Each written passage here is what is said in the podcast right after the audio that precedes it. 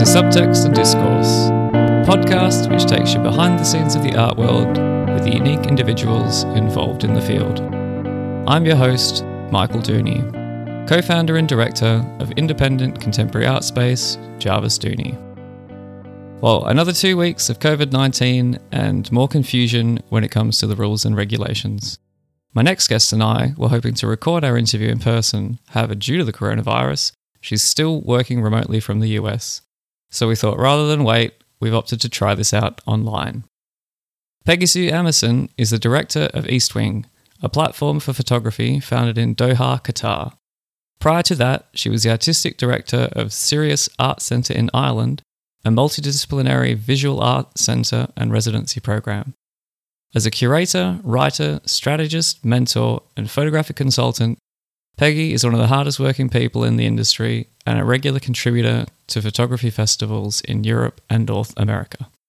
We learn about how she went from living in San Francisco to Cobh in Ireland, from producing her own photographic work to supporting artists in her role of artistic director of a non for profit institute, as well as the resilience needed to be an artist which may just be the attribute we need to get through this unusual time. Just a quick reminder to please subscribe and leave us a rating on Apple Podcasts or Spotify. And I hope you enjoy my conversation with Peggy Sue Amison. And I didn't know you were in San Diego, actually. I'm really sorry. I always thought you were from San Francisco. Well, no, I mean, because I spent most of my adult life in San Francisco. I mean, I moved there when I was 20 and I moved to Ireland when I was 38. So that feels more like hometown. This is where my family is, but that's really where I feel like I grew up and started to become a human being. Because here I was, when I left here, I didn't know, I didn't know anything when I left here. Yeah, my geography of the US isn't very good. And I looked up San Diego and I thought, you're closer to LA than you are to San Francisco. Yeah, and I don't I don't like LA. I mean, I, I much prefer Northern California to Southern California. But I mean, I'm not complaining. I have sun. It's good. My brother has a nice place for me to stay. He's being very gracious. I mean, to put up a house guest for over seven weeks now, that's that's a big ask. So he's been really, really, really great. Yeah. Well, I knew you were going over to the US anyway because you were there for FotoFest Houston, is it? Yeah. Yeah. I came up for FotoFest and then I was going to do some research while I was here. Because I saw Krista Svalbonas, she shared her 10 by 10 that she was shown there. And I think Laura Noble showed it because she's representing her now. But then when I saw who, who nominated her, I thought, oh, you actually already know her. So have you been going to Houston for a while now? Oh, yeah. No, I've been going to Houston. I mean, I've been doing photo festivals since I think it started in 2005 because Cork was capital of culture. And I had done a project with Simon Norfolk and the Irish Army, which was called Welcome to the Hotel Africa. And at that time, I saw that when we showed photography, our audience changed. And this is a small town 20 minutes from Cork City. There was a gallery of photography and there was Belfast Exposed. But other than that, there was no other galleries that were really doing much with photography at that time, off and on. And so I tried to bring it into our curriculum. We had the residency program, so I was able to bring artists to the residency as well as exhibit their work.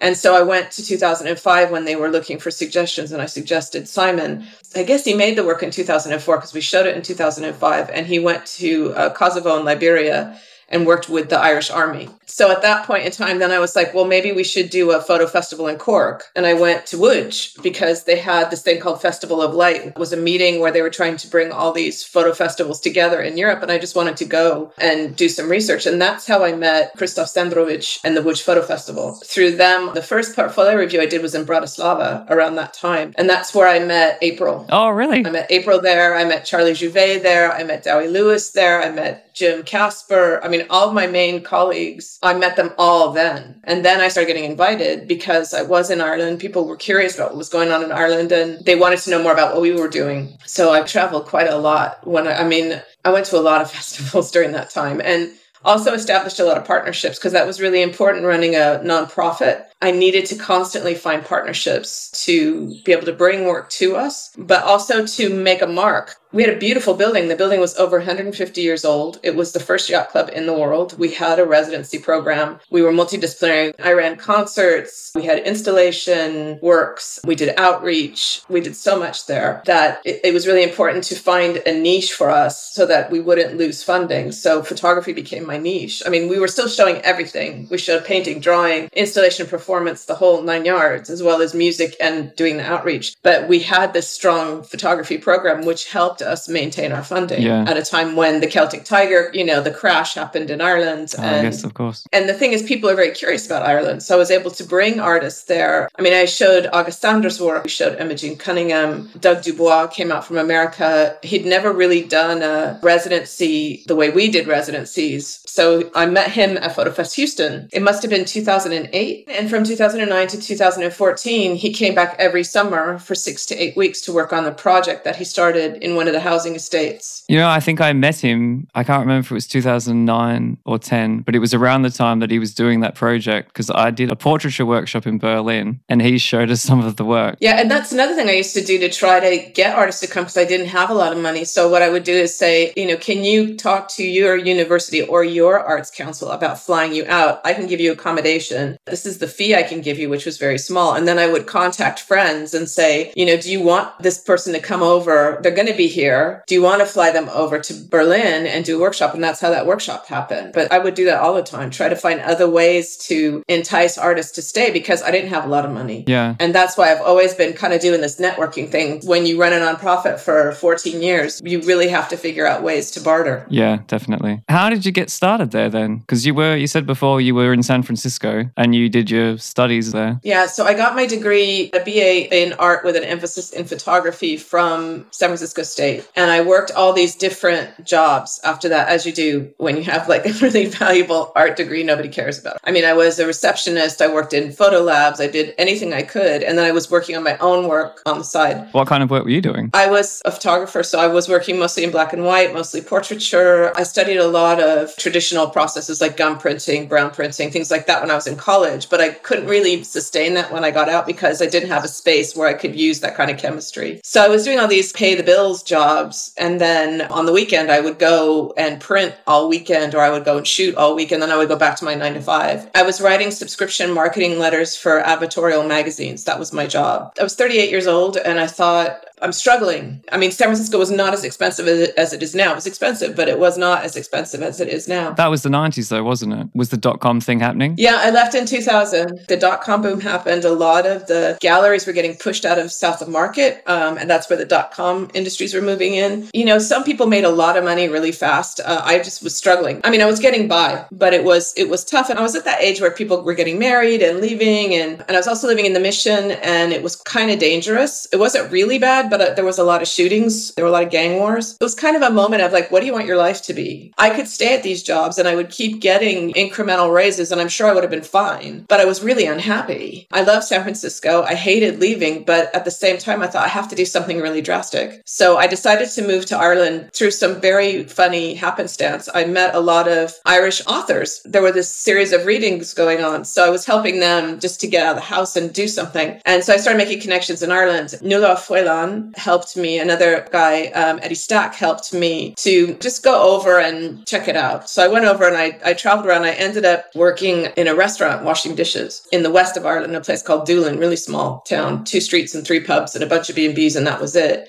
I was only supposed to stay for two months that time. I was just going to kind of check, but I quit my job at the advertorial and I just said, okay, I can't, I don't want to do this anymore. Oh, in the US. Yeah, and I went to Ireland and I was only supposed to stay two months and I stayed five because I liked it a lot. And I really enjoyed being in Doolin. And then I came back and said, okay, if I find a job in six weeks, then I'll stay six months and then I'll pack it up and I'll go to Ireland. And um, I did. I found another job working for another advertorial magazine. I worked there six months and then I went to Ireland and I didn't know what I was going to do. And I ended up going back to the restaurant that I worked in in Doolin and I worked there for the summer and I ran a hostel there for the first part of the winter. Oh, wow. And I just thought I have to do something. I mean, I need to be making my work or I need to be involved in the arts in some ways. And so I applied for a residency at Sirius for a residency and an exhibition, and I got both of them. oh, cool. And so I went for two months. It was like January, February, and my show opened just before I remember International Women's Day because I had to do a talk for International Women's Day. And it was all work that pretty much the work that I had made, all black and white work that I had made in um, in Ireland with some work I had brought with me. The day before the exhibition went up, I had been kind of nosing around there because I really liked the center and um, I liked the people I was meeting. And I liked the idea of being a part of an organization that had a residency program and exhibitions and was doing all these other things. And so I was just saying, like, you know, any chance of any work around here? And of course, there wasn't going to be any because most art centers in Ireland are run on what they call FÁS schemes, which are work placement schemes. So you usually have paid staff, and then at least at that time, you would have a lot of FÁS staff. So it would be people who've been out of work for a really long time who were working in the art center to gain skills. And that way, the art center could have a staff without having to pay them. The government was paying them. So they would get a little bit more than the dole. Yeah. So the chances of me being able to do that were zero. But then the day before the exhibition opened, this was one of those moments where you're like, okay, I guess I'm on the right track. The director came to me, who was American, and said, I've decided to take a job in Galway running the Children's Festival. We need somebody to run this place immediately. Can you t- do this for three months? Oh, gosh. And I said, Yes. Of course, I said yes, because I didn't want to go back to washing dishes. And I ran it for 14 years. Wow. I wasn't supposed to stay there for more than three months. I had to actually reapply for my job at one point, which was kind of That would have been scary, yeah. crazy. It was supposed to be a part time position. It was never a part time position, you know, but I loved it so much. I just put everything into it. And after 14 years, I was really tired.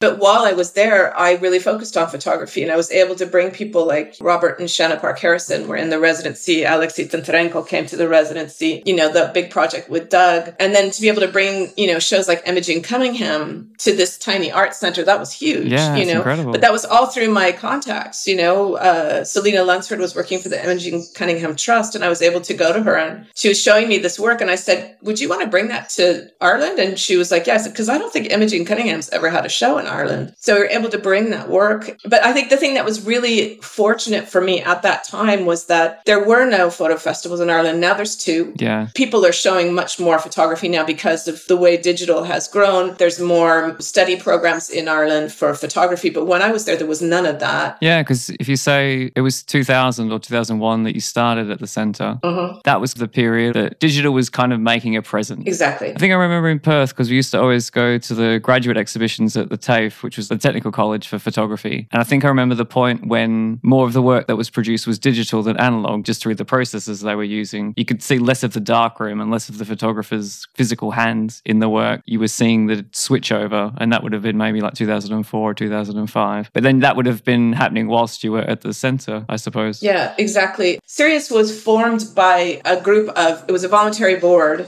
So Peter Murray was one of the first people. He's he was the director of the Crawford Art Gallery until just recently he retired. But he and his wife decided that they were going to turn this into an art center at a time where there was more grants. So they brought some terrific people there. I mean, they brought Patrick Ireland did some installation which they just recovered last year and did a whole year, 2 years of programming. But I mean, he brought some amazing names and a lot of those artists, they would have been renowned in the world, but they wouldn't have been known in Ireland. So it was a really interesting time when I go back and look at some of the artists that were in residence. It's kind of amazing that I got to work with some amazing sound artists. But in terms of photography, there was a need for development. So my whole point was in running that center was we would have shows that would really directly connect to the local community. So like we had an exhibition of textiles or we would do an outreach program and then we would have these bigger names of artists coming in and doing these crazy installations which would leave the locals going what the hell you know but then people from cork would come down uh, and then with photography what i was trying to do was to show that it's a valuable art form first of all I mean, when I showed my work there, I remember somebody saying to me, like, my, my prints were cheap, right? And somebody came to me and said, sure, why would I ever buy one of those when I can, when you can go down to the chemist and get another one for a fiver? you know, that was the idea. Yeah. That it's, you can replicate it very easily and very cheaply. The general public wouldn't understand and still don't understand that it's really an art form and it's really hard work and you, you, you know, everything is a tool and you really think it through when you're working on it. So that's a lot of what we were doing. And I would try to bring in, like, if I had an artist, I would try to connect them with the college or try to do a workshop in the art center so that I could get them some money, but also so that we could educate people who were interested. You know, Doug did workshops, Roger Ballen did a workshop up in Belfast, but it was also trying to get people to work together. Like I would call the Gallery of Photography and say, okay, these are the people that I'm bringing this year. Are you interested in any of them? So they actually took Robert and Shana's work from Sirius to Dublin and showed it in Dublin. So I was always trying to connect with people, or I, I would have an artist in residence. Like I worked with Gilles Perrin, who was making work about the fishing community in Cork. So I called West Cork. There was an art center there. And I said, you know, do you want them to come there? They're they doing stuff for me? So do you want them to come and work work with you and maybe we can make this a bigger project. So I was always trying to find ways to create documents of importance for the local area, you know, and for Ireland. Having Doug do that work about the young people living in a housing estate in Cobh, yeah. who would normally, nobody would know anything about them. But to do that and see that it's such a universal story, young people trying to establish themselves at a time where you're up against drugs, you're up against families breaking up, unemployment. Yeah, unemployment. So trying to show the broader scope, but then also bringing some artists where it was just like, this is a really important photographer and we need to show them. So doing things like Absence of Subject, which was Michael Somoroff and August Sander, to be able to bring August Sander's work. Yeah, that's amazing. To that was my last show at Sirius, and I was just it was really beautiful to you know to be able to bring Richard Mosse's work, like those enormous pieces, to Cobh, but be working with uh, Liverpool and we were working with Paris to do that tour and to bring that to that tiny little art center. It really put us on the map. Yeah, absolutely. I felt very fortunate that I was able to contribute to the development of photography in Ireland. When I was asked to be on the board of Belfast, and I really felt I was on uh, the board of Belfast Photo Festival. You know, I'd always never shied away from going to the north. Um, I had a car so I could drive there. It would take 12 hours, but I would drive up there. And I worked with danderry a little bit when I first came to Ireland. But later, when Michael asked me to be on the board. Uh, I, I, mean, I was really involved. I had a lot of long conversations with him on the phone about how to develop activities because I've been doing it for so long. And like, don't do this, do that. You know, like, look out for this. You, you know, you want to be careful about that. I had a lot of experience with so many parts of exhibitions and what to look out for. How was it then when you very first started out, though, at Sirius? It sounds as though you were working essentially as an artist and a photographer, producing your own work, and then somebody said, I'm leaving, would you like to run this place? And then that was it. You were directing a, an institute all of a sudden. Yeah, and then I became an artistic director and less of an artist. I think I had one more show after that I took that job, and then I just couldn't maintain my practice anymore. Sometimes I feel that makes me I, I, think I can ask the right questions of artists when I'm working with them because I've been on both sides of the table. You know, I mean, I've, Absolutely, yeah. I've worked for nonprofits, I've worked for commercial galleries, I've worked in art fairs, I've been to photo festivals. Personally, I feel like I know how to use different venues and different possibilities to develop work. And again, things you need to look out for, like getting things in writing up front. Like I made that mistake of not being clear on certain things early on in my career, and I, I learned really quickly that can get you a lot of trouble. Yeah. I mean, I took a whole bunch of artists work to China and had a show in China. I had kind of a, a lot of a lot of stories, you know, that I could share with artists. And even now, I mean, I think the strong point of me as a curator or having me as an advisor is that I ask a lot of questions. Mm-hmm. And a lot of times I don't dictate to the artists. It's more like I help them find it. I help them find what is the hook or where's the weakness. It's those kinds of things. Yeah, I mean, when I first came to Ireland and I first started running Sirius, I had no idea what I was doing. Yeah. Honestly. I mean, I learned everything by the seat of my pants. I didn't know how to write, I didn't know how to do budgeting. I didn't know any of that. I didn't know how to write a grant. I mean, I remember asking my sister, because my sister works for San Diego State University in the foundation department, saying, How do you write a grant? Like, I had no idea. And at that point in time in Ireland, you know, nobody cared. They just wanted you just run that, just just take care of that place over there now. You know, you'll be grand. it's much different now. I mean, it's way different now. Like now, I don't think I would have gotten that job. I would it would have been a much more rigorous process to be given that job. You essentially carved out a sought after role. So now the place is desirable for other people who ordinarily be like, why am I going to Cobh? Yeah, exactly. We really, I mean, and I have to also credit the board with that. We had a, a visual arts committee because I didn't want the, the decision to be solely mine on who got residencies and who got exhibitions. So I made sure that we had a panel that met. We went through every application and we made sure that it was even across the board. So there was community art. That's not the word to use anymore, but it was like an outreach kind of art celebrating local artists and local people. And then we also had like sound installations that where we would have to have a certain part of that program be educational because people would understand why what's a sound installation, you know. Well, especially if you're not in a capital city and you're not capturing or you don't have the contemporary art audience that are going to flock to that kind of thing. You you do need to engage with the man on the street or whatever the saying is, who doesn't normally think, oh, I'm going to go to the museum today. It's just there's an event on at the community gallery. It was in the newspaper. I'm going to go see what it is. Education and creating awareness is kind of at the top. It's one of the main things that you really need to be thinking about when you're planning these kind of shows. Yeah. And also the building was challenging because at one point in time, it was a yacht club and you weren't even allowed to walk on the steps unless you were a member. Women had to go in the side entrance. There was a huge history that had not been forgotten with that building. And so getting people in in. I mean, that's why we did the concerts because I felt like, okay, we'll bring trad concerts in. We had this very small venue that could seat 80 people. A trad concert? Like traditional music. Ah, okay. Yeah. We bring in traditional music, you know, so we always had to be very careful about when we did concerts. Could we bring in a show that was going to sell out? Like we had Damien Rice play there, or we had some very famous traditional music musicians play there. And we really have to think about what's on the walls when we do this concert. Do we need to take things down and then set it up for the next day? I mean, it was really a movable feast what we did there. But I was grappling with a lot of issues. I was grappling with the fact that it had been a very elitist building for many years and not looked down upon, but people wouldn't go in there. It was quite formal, getting the audience, getting the locals to come in, making it their place, doing things like having to maintain the building. We had to underpin the whole building at one point because there was a vast void underneath the building because a ship had hit it in the 60s, had hit the front of the foundation and, you know, had been kind of fixed, but not really. And as the boats were going by, and these were big boats, like it was sucking the foundation out from under the building. Oh, really? You could see it it was kind of tipping a little bit. and so um, finally, we did a big fundraiser. We were able to underpin the building. We finally secured it in a way it had never been secured before. I mean, we had people living in the basement, so we really didn't want the building to fall down. No.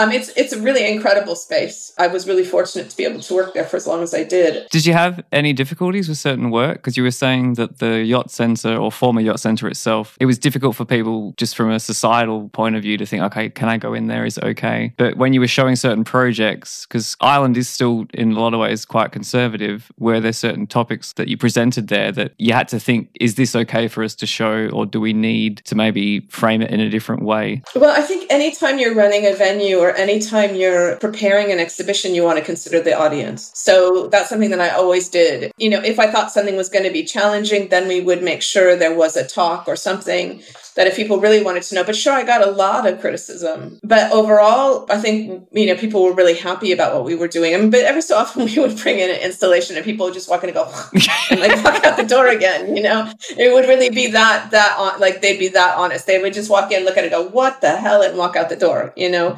But that would just be, you know, but then there would be other people who would come in and go, wow, this is incredible. This is so amazing, you know, or people would travel. Like I remember people traveled to come and see Richard Mosse's exhibition. They would travel from up the country. And that was incredible when that would happen. But yeah, I mean, you, you always have to consider your audience and what can they handle. And if they're not, if it's, oh, you know, I don't want to say over their head because then that, that demeans the audience, but if it's not something they would understand, how do you, I mean, that was the whole point is how do you broaden, how do you raise the level of understanding about art and what art can be? Well, I think I remember when Doug was talking about showing his work and when he was showing it to the community in progress, I think I remember him saying, some people in the community kind of pushing back, saying, why are you taking photos of our kids? Why do you want to go around the community? Why are you doing what you're doing? Oh my God. In the beginning, it was crazy. In the beginning, like, okay, he's taking a four by five camera into a housing estate. Nobody knows him from Adam. He got stopped by the police at least three times going, what are you doing? I mean, mostly they were just like, what, what's that thing? You know, they were just really curious about what's that giant box? Why are you putting that thing over your head when you take that picture? So I had to write a letter that he would carry with him that would verify, yes, he is an artist in residence working with us. I mean, it's really great because he's still connected with the two main people in that series and one of them um, aaron just graduated from college. Oh cool okay. I mean i think he brought a whole nother world to them as well and they collaborated a lot with him. Unbeknownst to him at the time issues like suicide which is huge in ireland became a part of that work. I don't think that was ever his intention but it became part of it because it was happening. And i like the way that he handled it in the book because it's just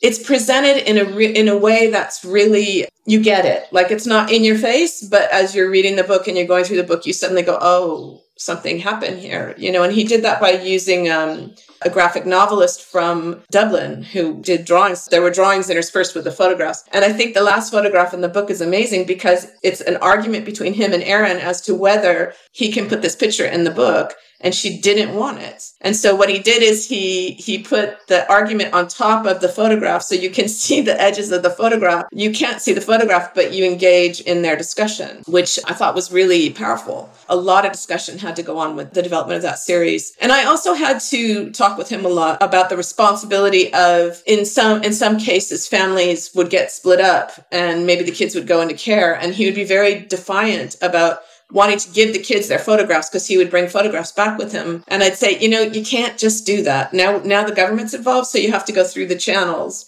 And so we would work on that together, you know, and that's part of that was part of my job, making sure he had model releases for everybody. You know, everybody was kind of like, ah, he doesn't need that. I'm like, no, we're going to get model releases for everybody because that can come back and get you. It may be that nobody ever questions it, but it only takes one to stop an entire project. So he got model releases for everybody. Um, I learned a lot of things running that art center. I mean, I brought claudia Lubin into St. Patrick's prison for boys in, or for young men in Dublin. I had never really worked with an institution like that. And I learned a lot about working with an institution and they, the role that a, someone like an artistic director needs to play for the artist. You have to advocate for the artist. You have to explain to the institution what this artist is doing in this space and how it benefits the institution. They just saw him as a photographer. The prison, you mean, Center for Young Men or whatever? Yeah, okay. Yeah, it was a, it was a, it was a prison. It was a juvenile prison. Yeah. They at one point the warden of the prison gave Cloudy a digital camera that he had lying about and said, now you go out now and you take a picture of the front of the prison there. We're, we're going to use that. We got, I have an idea. And Claudia was like, I, I don't, I don't use a camera like this, first of all. And secondly, this isn't my job. I mean, in the end, he did it because he was just whatever. It was really difficult for me because I had to deal with him getting extremely angry and then trying to deal with a warden who was also like, but I'm the warden. And like working with the army was another thing. Having to be the go between between Simon Norfolk and the Cork Capital Culture and the army. And then there was me like advocating for the artist. Like, no, he doesn't want to do that. Yes, he will. He'll do that. Yes, he'll give you this. He won't give you that. You know, and he doesn't have to. And that was really stressful at times. But it was also, I mean, it taught me a lot about about what to do in advance to make sure you don't suddenly have to do some kind of triage on a project because someone's upset. I think that whole time, I mean, one of the things that I think I really learned working at Sirius is how little it takes to empower somebody. If you have young people who are having problems in school,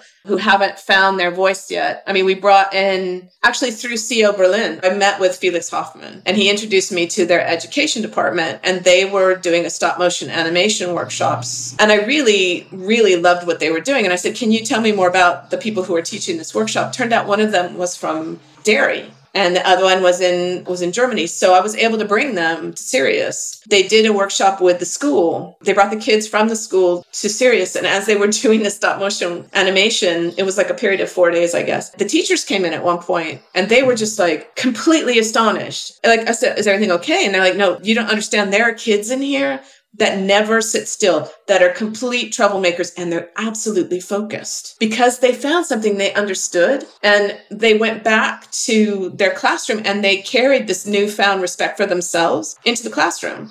And so they were able to focus in the classroom. And that was something I was trying to build. I called the county arts officer. I called the arts council. I just said, you guys have to come and see this. This is really amazing or working with a home for people with Alzheimer's. It was a day center, and we brought in a multi generational project. And the nun who was running the day center said to me at one point, There are people in here who haven't spoken for years and they're speaking again. and that was just through the engagement with the arts. And it's so powerful. Yeah. And that was a huge thing for me. So I was constantly trying to find ways to give kids voice because there's nothing worse than being a young person and being bored and not knowing, knowing that there's something that you want to do, but you can't name it and then suddenly you take an acting class or you sing, or in my case, you pick up a camera and it's easy.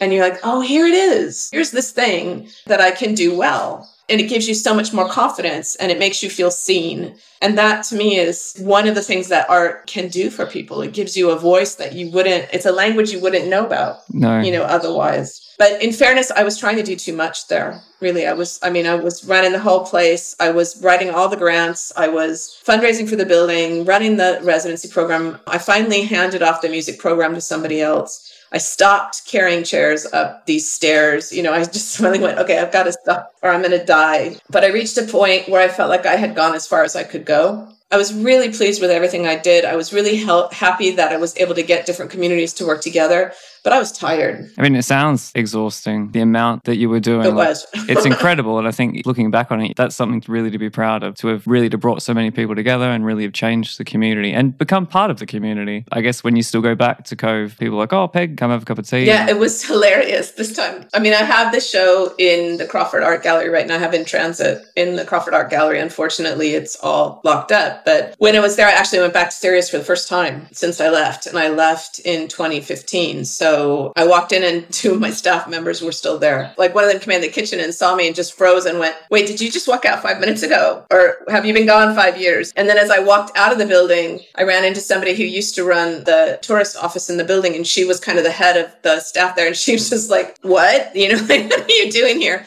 It's really nice to feel like I can go back there. And I, I also know that um, I can go back and work with someplace like the Crawford, which is a big municipal gallery in Cork City, and be able to bring a project like In Transit and be given almost carte blanche to, yeah. they know me well enough, they trust me well enough to know that I can deliver. So it's really great to be able to do that. It's great to be able to go to the cultural center in Paris, the Irish Cultural Center, and to bring a show like Roseanne's last year during uh, Paris Photo. We did a show there. I curated to show there. And to have those connections, I mean, I have Irish citizenship now, which is fantastic. So I have an EU passport, which is so important to me. And I lived there so long and I was so deeply embedded in the community. If I walked away without having that connection, I would have been really it would have made me really sad. So now, I mean, I feel like I still have a, it's sort of like having a membership card, you know, I can, I can go in and out and, and I still feel really close to Ireland. I mean, it's funny because I got on the bus to go to Cork from Dublin. is like I hadn't been gone at all. You know, I felt really connected and there's a lot of artists there that I would really like to work with that I wasn't able to when I was at Sirius. And they've actually,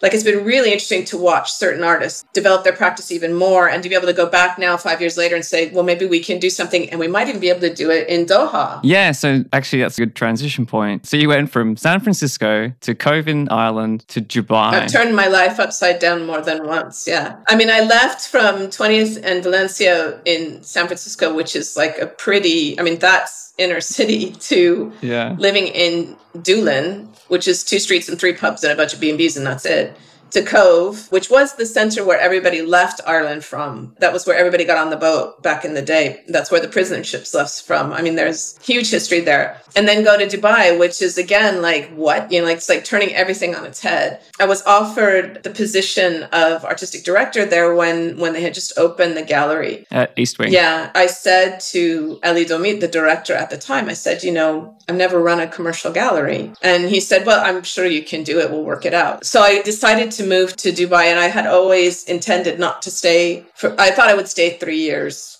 and then I would I would come back to Europe because I my my network is in Europe. That's where I can do my best work because I have so many connections in Europe. And also, I've, I've developed some connections in the US since I've been away as well. But I wanted to go and I wanted to learn who the audience was. But to be fair, it was very expensive there. And I just felt like I could do more for the gallery from mm. Europe in terms of what I do well, which is connecting people and developing projects. So I lasted about a year. I gave them the decision whether they wanted to continue to work with me and have me move to Berlin where I can afford to live or to leave with no hard feelings. Thankfully, they agreed to let me work remotely. And about a year after I left, there was a, some political issues that caused us to close the gallery in that there was a blockade against Qatar. So we took the gallery out of Dubai and now we're deciding what to do. We kind of took a hiatus. We did, we finished our year of art fairs and then last year we didn't do anything in terms of art fairs. I was touring in transit, which is this group exhibition about immigration,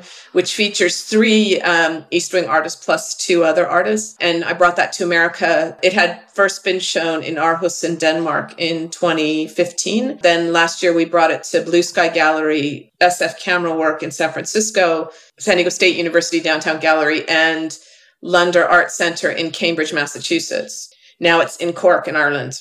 And we were able to expand the show for Cork, which was really exciting for me. Last year was really, and this is something that we were kind of talking about earlier in regards to the virus and what it's causing. I mean, one thing about being in the arts and being an artistic director or being an artist is that I think there's a huge pressure on us to be seen to be seen going to places to to be able to network to be able to meet people. I mean it's so important in the arts to be able to go and see exhibitions and learn from our colleagues how they curated something. And so last year that's all i did was chase my tail for a year. I mean i just went to every festival I could go to. I went to I went to Australia. I went to Basel. I went to Arles. I was, you know, I went to as many things as I could. On one hand, to be able to go and say, no, okay, we don't have a physical space, but we're not gone. And also to meet the artists in traveling in transit, I was able to kind of show that you know, there's other ways that East Wing can be a part of the international photographic community. No, we're not doing art fairs right now, but we, you know, we're still selling work through like Artsy, but I'm also able to do something like in transit where we can partner with nonprofits and be able to bring work that maybe wouldn't be seen otherwise. Going from nonprofit to commercial, again, it was a big learning curve and I'm still learning um, how to do that. Yeah, because it sounds how you've described now, especially with last year, that you were going to so many different festivals, coming to terms with the fact fact that the political unrest in the Middle East had caused the physical space of the gallery to close, but it's still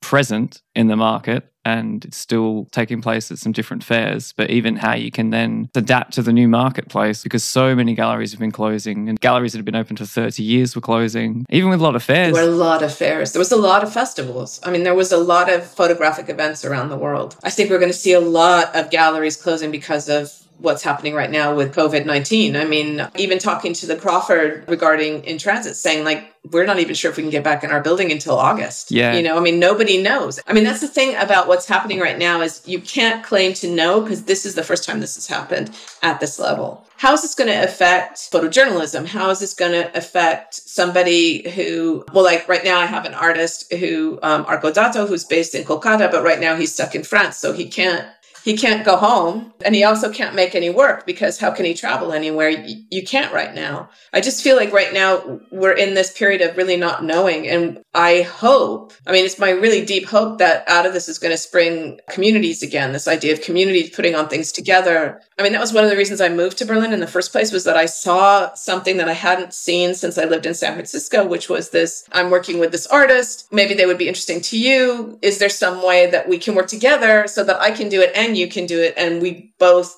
like i mean that was like touring in transit. Like at least touring in transit i could bring it to four different venues in the us and they shared costs. And that made it possible. Otherwise they wouldn't have been able to bring me out let alone the work. It's really hard working in the arts as we all know because when there's a travesty like this the first thing people want is they want art and they want it for free. They want their their performers to perform on all networks as they did last week here in the US. They want to be able to go and see virtual exhibitions for free. They want to be able to hear artists talk for free, you know, and all of that. And, and at some point, the artist has to get paid and the venues have to be supported. And how I, I think this is something that's really going to come to a head in so many ways. Like people don't value the people working in the grocery store, but right now, they're really glad they're there and they should be rewarded for that. People know that doctors are important, but right now, doctors and nurses are like on the front line. And it's the same with the arts in a way. Of course, it's different. It's not, it's not that, but culture is very important to our identities. And when things suddenly stop, the first thing you want is you want your culture. You want something familiar that you can hang on to. You want to hear your favorite song. You want to see that painting or that photograph that moves you so deeply. You want to read that book. I thought it was really interesting when this first happened. A lot of people that I spoke to could only read poetry. Really? Okay. Yeah. It was like trying to read a book, it was just too hard. You know, I saw a lot of poetry being posted on social media platforms along with music, I, I really I heard people really like I'm turning to poetry right now. And I think because poetry is short, but it's also so embedded with ideas and also um, emotion. Sorry, that's the bells in the church going. that was good timing. Um, yeah. Um, but yeah, I mean, I, and I think that's something that um, that we need to consider, and I, I, you know, that we need to be aware of. I mean, living in Ireland, for so long. Um, we're gonna get eleven bells now. Sorry. Um, living in Ireland, and and you know, and for the tourism board to say, you know, where else in the world can you go? I mean, let me let me rephrase that. Anywhere you go in the world, people know who James Joyce is. Yes. People know who, you know, some of the great playwrights are. They know who U2 is. They know who some of, you know, they know who the trad musicians. They know what Riverdance is. I mean, you can go to Japan and people know who James Joyce is. That is a tiny little country. And to have that kind of cultural power, it's incredible. That's the value of art is that it can touch people and they don't even need to know your language. You can look at a painting and be moved and it can be from another country where you don't st- understand the language but you understand the painting in your own way you know i think we underestimate the power and the importance of our culture until there is a moment like this. Yeah. And then that's the first thing we turn to. But will we value it when we're on the other side of that? I think it's great that we're being forced to stop and think, but I also hope that we'll be able to develop our communities. I really hope so. And I think that's a good point that you make. We're so much more powerful if we work together. Honestly, I saw that in Ireland. To be able to bring someone like, you know, Lee Miller's work to the James Joyce Museum in Dublin, they would have never considered that or to bring All My Lovin', which was a show that I did in Poland with Krzysztof Candrowicz and Krzysztof Tanner, to be able to bring that to Cork and then use that as a way to get all the different organizations to work together in that area. That was an amazing exchange. There's so many things we can do when we work together and pool our resources. It makes it more affordable for everybody. I hope that we will do that. It's funny because when I started working for East Wing, I was still had this nonprofit head on. And so I would keep saying things like, oh, I need to find funding for that. And a friend of mine recently said, you're not working for nonprofit anymore. But, you know, East Wing is different in that we are a commercial gallery, but we also are very interested in education. We're also very interested in something like getting a show about migration out to make people consider what is that actually? What is migration and mm-hmm. who is involved? And to try to educate people that it could, you know, you're a hair's breadth away, even now, even now more than ever, you're a hair's breadth away from being someone who has to leave their home because they're not making any money and you have to go somewhere else. Yeah. And you don't know. When I moved to Ireland, I had no idea. I mean, I knew I could go back to the US if I wanted to. I didn't know if I'd be able to go back to San Francisco. Probably not. I had no idea what I was going to do. And that free fall is, it's really scary. And I think a lot of people are going to be put in that position. I mean, if you're living in a city like San Francisco, say, where it's just astronomically expensive to live, or New York and mm-hmm. you lose your job working in the arts, you know, you can't stay there. You know, you can't float in New York for three months with no money. That Nobody's going to help you. You're going to have to go somewhere else. There's going to be a lot of scrambling for positions and moving. And I think if we can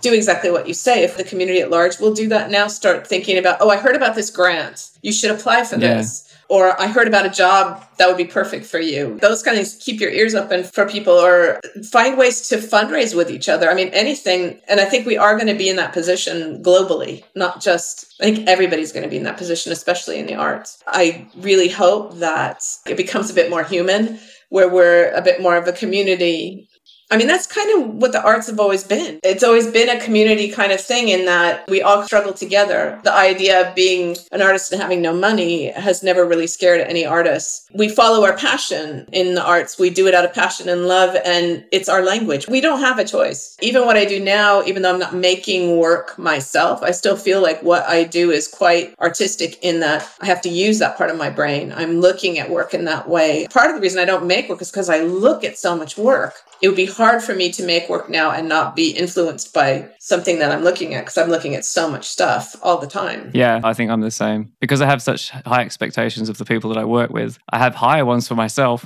Exactly. and if I look at it, it's like, would I accept this if someone gave it to me? Mm, probably not. Yeah. And I mean, I think that's what makes us both very strong curators. We have that inside of us already. We, and we know, I mean, we know what it is to be an artist. I think we know the kinds of difficulties, but also the pleasure. And we also know that click when you're doing something and you and suddenly it's just going. I always like to talk about William Kentridge and his idea that the studio has to be a, a safe place for stupidity and that, you know, it's through all those false starts that you find the edge of an idea and then you finally go oh okay this is where i'm going now. I didn't really know that was the direction i was going. I thought i was going this way but actually i'm going this way. There feels like there's a connection between that way of working where you you're constantly you have to just kind of put yourself in the way of the process and let it take you to where you need to go and a situation like this where it's all so uncertain. I mean we do yeah. have those tools in a way to deal with that kind of uncertainty because when you're making a new body of work, you may have an idea of what it what it's about, and then suddenly it takes a U-turn, and you're like, oh, actually, this is what it's about. That kind of intuitive way of moving through a project is going to have to come into play. Maybe that's going to be the tool that a lot of artists have to rely on to move forward.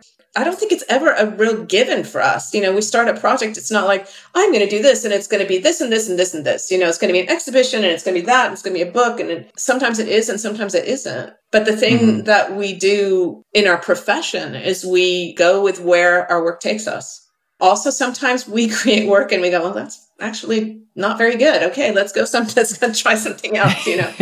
but it goes back to that thing that I think I get so much from what William Kentridge says about it being a safe place for stupidity. You know, it, you need to you need to be able to have a lot of false starts and through those false starts you find the essence of what it is that you are trying to say, what you're trying to create. Yeah, I think I remember John Cleese said something similar when they worked with Monty Python that they had an hour or they had like half a day every week where you could just freely play and experiment and not be afraid of doing anything wrong and then afterwards, we'll go back and look at it and then see if there's anything here to really hang on to. And I think it's being able to accept your mistakes, but also trust the process. Yeah. And maybe the first idea that you had isn't the one that you'll ultimately end up realizing, but you needed to have that idea to make that first step to get to the next exactly. step to allow the process to take place. I remember at one point in San Francisco, I had a friend who was not an actor who took improv classes as part of his kind of therapy. And the reason that he took that is because he realized that for an improv to be successful,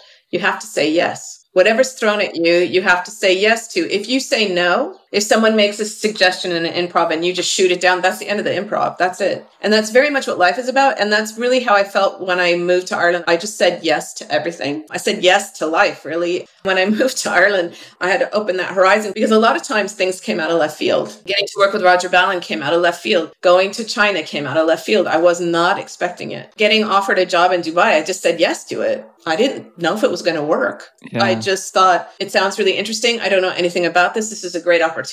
I'm going to chance it. And I think the important thing that artists should remember right now is that we do have this intuitive connection to our process and that we need to apply it more to our life. I want to say false starts because I don't want to say mistakes. Stop seeing false starts as some kind of condemnation and instead seeing it as another piece of information. You do something, it doesn't work out. That's a piece of information. That's not something to be ashamed of. It's something to mm-hmm. learn from. I mean, the fact that I worked day jobs, I was a receptionist, I worked with files, I was a film service person, I worked in labs, I printed. I got something from all those jobs that I can apply to what I'm doing now. I definitely didn't know that at the time. Working with institutions, with artists, just feeling like I wanted to throw myself off a cliff sometime because it was so hard. I got some great skills from that that I can apply now, but I didn't know that at the time. At the time, I just thought this is miserable. this is really, you know. um, but I think if we can broaden our understanding, I mean, you know, the odds are always stacked against us as artists. It's really hard. Not all of us get to be in a position where we make loads of money. We might be really well respected, but make spit. I don't think that's why we go. I mean, most of us don't go into the arts to make money. We go into the arts because we don't have another choice. Yeah. It's what we want to do. If we can't make money in our chosen field, if we can't make money as an artist per se, then maybe we'll become a framer and we'll do our artwork on the side, or we'll become an artistic director and be able to work mm-hmm. with artists in a way that feeds our soul and our spirit because we weren't able to make the money with our own practice, but use those tools and feel confident or not confident, uh, feel rewarded or satisfied that we can be creative and maybe not in the way we thought we were Yeah. And also to be part of a community and to contribute to something. Oh my God. I feel so fortunate to know the people that I know and to be able to. I mean, we had a meeting this week on Zoom with 14 curators from as far away as Tel Aviv. Two people were in San Diego, one was in Chicago, one was in Houston, London, Italy, France, Switzerland, Cambridge. Uh, it was incredible to be able wow. to look at, on that screen. And all we did in that first meeting was just go, How are you? And we each talked for five or 10 minutes, just saying, okay, here's what, what's going on here. And to have that community, just to be able to see each other. I mean, I was at FotoFest before I came here, landing in Houston, and then immediately starting to see colleagues from London and all these other places going, should we be here? I wonder if we should be here. Yeah. And then within 24 hours, all the colleagues from Germany were getting on planes going back. And I had to make this decision. Am I going to go back to Berlin or am I going to go be with family? Mm-hmm. I just think that moment of having us all together in Houston is what really sustained me in the beginning because I got to see people I really care about who are yeah. my trusted colleagues and my friends and kind of my extended family. And to be able to be there for the people in Houston and say, look, we're going to still do portfolio reviews online. And I've been doing that as much as I can to try to support Houston because mm-hmm. FotoFest is very important and the things that FotoFest has given me I'm extremely grateful for. I've met, I mean, I've met Doug Dubois at FotoFest. I met Gilles Perron, who I'd worked with for four years at FotoFest. I've met Felix Hoffmann at FotoFest. A lot of contacts I made come from those points where we meet each other. And I think there was this fear when we were all leaving that when are we going to be able to do this again? Yeah, absolutely. Because as curators, publishers, and artists, we need that community. We need to be able to see each other. We need to be able to talk. And I mean, Zoom is great or Skype or whatever platform you're using, but it's not the same as being in the same space. And you can't just run into somebody on Zoom. No. It's not like you go to a festival and you meet someone and it's like, oh, you should know this person because they're also here with me. And then you make new connections. All of that has stopped. You know, in FotoFest and also other organizations that meet every so often, a lot of the best meetings are on the bus. You know, you're yeah. sitting on a bus going somewhere and you sit next to somebody you don't know and you introduce yourself and you start having a conversation. The next thing you know, you're doing a project together. That doesn't happen on Zoom. That's not going to happen on Skype. There, uh, there's a group of I think we're seven women in total. And we started meeting two years ago. We've called ourselves the Farmanistas because it started in Farnham. and we just met to see how we could support women in our field, not just photographers, but young women starting out as artistic directors, curators. We're trying to think of as from our little brain pool, how could we support each other mm-hmm. and, and how could we support other people? Because we've all been through issues as women working in nonprofit organizations or having bosses who were bullies or different aspects. I mean, some of the women had had kids and some some of the women lost their partners and you know, how did we get through that and how can we bring our experience to somebody else? We now meet once a week just to keep our sanity and it's the oh, most nice. I mean, it's the best hour and a half of the week because we just, you know, like there's the first maybe 20 minutes of going how are you? How are you? How are you? And then we go, okay, let's talk about this. Like this week we were talking a lot about all this online content and is it effective or how can we make it more more effective. And I mean, what I would do would be different from what someone at a major museum would do or someone in Italy would do or but it's really interesting to get all those points of view. But also it's that community, being able to meet yeah. them once a week and know that's going to happen. Or to have that enormous meeting we had this week where we just were like everybody was just so happy to see each other and have this conversation. I mean, we didn't even start to touch on subjects yet. It was just to see each other. But again, it's that idea of community and that you have shared history with these people, whether it's through mm-hmm. your profession or through college or because you shot punk rock shows when you were 17. Those relationships are really important. I hope you enjoyed listening to Peg's story and her advice for artists. In the show notes, I've provided links to each of the topics we spoke about. If you'd like to hear more from her, Peg will be presenting live on the 20th of June as part of Creative Conversations Digital from Glasstire in Texas. It will be a live online webinar complete with the Q&A. I've provided a link in the description, however you can also find it on the events page of the Glasstire website. Please subscribe to stay up to date with the latest episodes. You can find Subtext and Discourse on Apple Podcasts, Spotify, and the usual streaming platforms. As always, I welcome any comments and feedback to this and previous episodes. Thanks again for tuning in. New episodes are released every second Monday. Until then, stay healthy and take care. My name is Michael Dooney, and you've been listening to Subtext and Discourse.